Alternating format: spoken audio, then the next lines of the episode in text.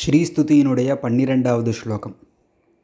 இந்த ஸ்லோகத்தில் சரஸ்வதி பார்வதி தேவி இந்திராணி இந்த மூன்று தேவிமார்களும் தம் தம்முடைய கணவரை வசப்படுத்தி வைத்து கொண்டிருக்கிறார்கள். அப்படி வசப்படுத்தி வைத்து கொண்டிருக்கும் அவர்களுடைய திறமைக்கு பிராட்டியினுடைய கட்டாட்சம் காரணம் அப்படின்னு சுவாமி தேசிகன் தெரிவிக்கிறார். ஸ்லோகம் வாசிக்கிறேன். आसंसारं विततमखिलं वाङ्मयं यद्विभूतिः यद्भ्रूभङ्गात् कुसुमधनुषः किङ्करो मेरुधन्वा यस्यां नित्यं नयनशतकैरेकलक्ष्यो महेन्द्रः पद्मे तासां परिणतिरसौ भावलेशैस्त्वदीयैः। ஆசம்சாரம் விததம். விததம்னா பரவி இருக்கக்கூடியது. ஆசம்சாரம். இந்த பிரபஞ்சம் துவங்கியது முதலாகவே. பிரபஞ்சம் ஆரம்பித்த சிருஷ்டி காலத்திலிருந்து விததம் பரவி இருக்கக்கூடிய அகிலம் மொத்தமான வாங்மயம் விபூதிகி வாங்மயம்னா சொல்மயமான. இலக்கியம் பேச்சு வேதங்கள் சாஸ்திரங்கள். இப்படி சொல்மயமான ஒரு விபூதிஹி. விபூதிஹினா ஐஸ்வர்யம். அந்த ஐஸ்வர்யம் எத் எந்த தேவியினுடையதோ சரஸ்வதி தேவியினுடையது இல்லையா? பேச்சு உலகிற்கு சரஸ்வதி தேவி தானே தேவதை.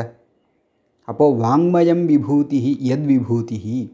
எந்த ஒரு சரஸ்வதி தேவியினுடைய ஐஸ்வர்யமாக சம்சாரம் துவக்கமாக பிரபஞ்சத்தினுடைய சிருஷ்டி துவக்கமாக சொல்மயமான இந்த சொத்து சரஸ்வதி தேவியினுடையதாக இருக்கிறதோ அந்த சரஸ்வதி தேவி யத்ப்ரூபங்காத் குசுமதனுஷ கிங்கரோ மேருதன்வா. மேருதன்வா அப்படின்னா மேருமலையை தனுசாக வில்லாக கொண்ட பரமேஸ்வரன்.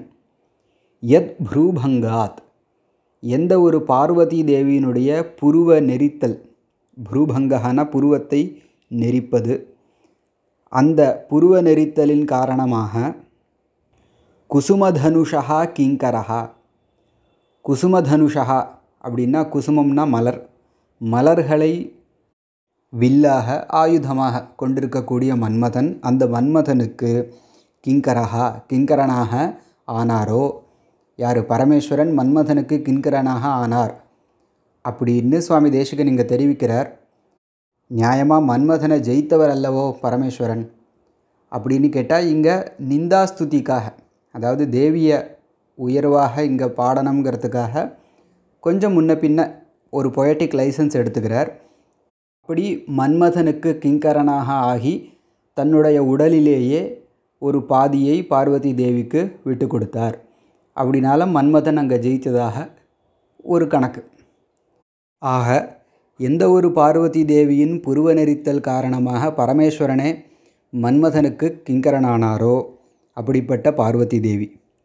அதே மாதிரி எஸ்யாம் நித்யம் நயனசதகைஹி ஏகலக்ஷியோ மகேந்திர எஸ்யாம் எந்த ஒருவளிடத்தில் இங்கே இந்திரனுடைய மனைவியான இந்திராணியை பற்றி பேசுகிறார் அவளிடத்தில் நயன சதகைஹி நூற்றுக்கணக்கான கண்களால் மகேந்திரா தேவேந்திரன் ஏகலக்ஷியா ஒரே லட்சியம் கொண்டவனாக ஆனானோ. அதாவது தேவேந்திரனுக்கு இந்திராணி மேலே அவ்வளவு பிரீத்தி ஆயிரம் கண்களாலும் அதாவது நூற்றுக்கணக்கான கண்களாலும் அவள் மேல் ஒரே பார்வையாக இந்திரன் இருக்கிறானாம். அதை தான் சொல்கிறார் எஸ்யாம் நித்யம் நயன சதகைஹி ஏகலக்ஷியோ மகேந்திரா இப்படிப்பட்ட சரஸ்வதி தேவி பார்வதி தேவி இந்திராணி தாசாம் இப்படிப்பட்ட அவர்களுக்கெல்லாம் பரிணதிகி இந்த கணவனை கட்டுப்படுத்தக்கூடிய அந்த திறமை இருக்கே அந்த பரிணதிகி அசௌ. அப்படிப்பட்ட இந்த திறமை துவதீயைகி பாவலேஷைஹி. பிராட்டியை பார்த்து சொல்கிறார் தாயாரை பார்த்து உன்னுடைய கடைக்கண் பார்வையினுடைய துளியினால் அவர்களுக்கு இந்த திறமை வந்ததாக்கும். அப்படின்னு தேவிய பத்மே அப்படின்னு கூப்பிட்டு சொல்கிறார் அதாவது பிரபஞ்சம் துவங்கியது முதலாக வாங்மயமான ஒரு ஐஸ்வர்யத்துக்கு தலைவியான சரஸ்வதி தேவி பிரம்மாவை கட்டுப்படுத்துறது. பார்வதி தேவி பரமேஸ்வரனை கட்டுப்படுத்துறது இந்திராணி இந்திரதேவனை கட்டுப்படுத்துறது. இப்படின்னு அந்தந்த தேவிகளுடைய திறமைக்கு பிராட்டியினுடைய கடைக்கண் பார்வை காரணம் அப்படின்னு இந்த பன்னிரெண்டாவது ஸ்லோகத்தில் தே தேசிகன் தெரிவிக்கிறார்.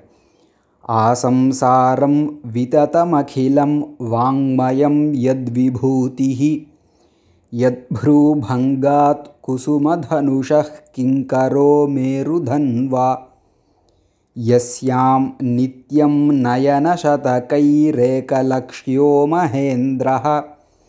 पद्मे तासां परिणतिरसौ भावलेशैस्त्वदीयैः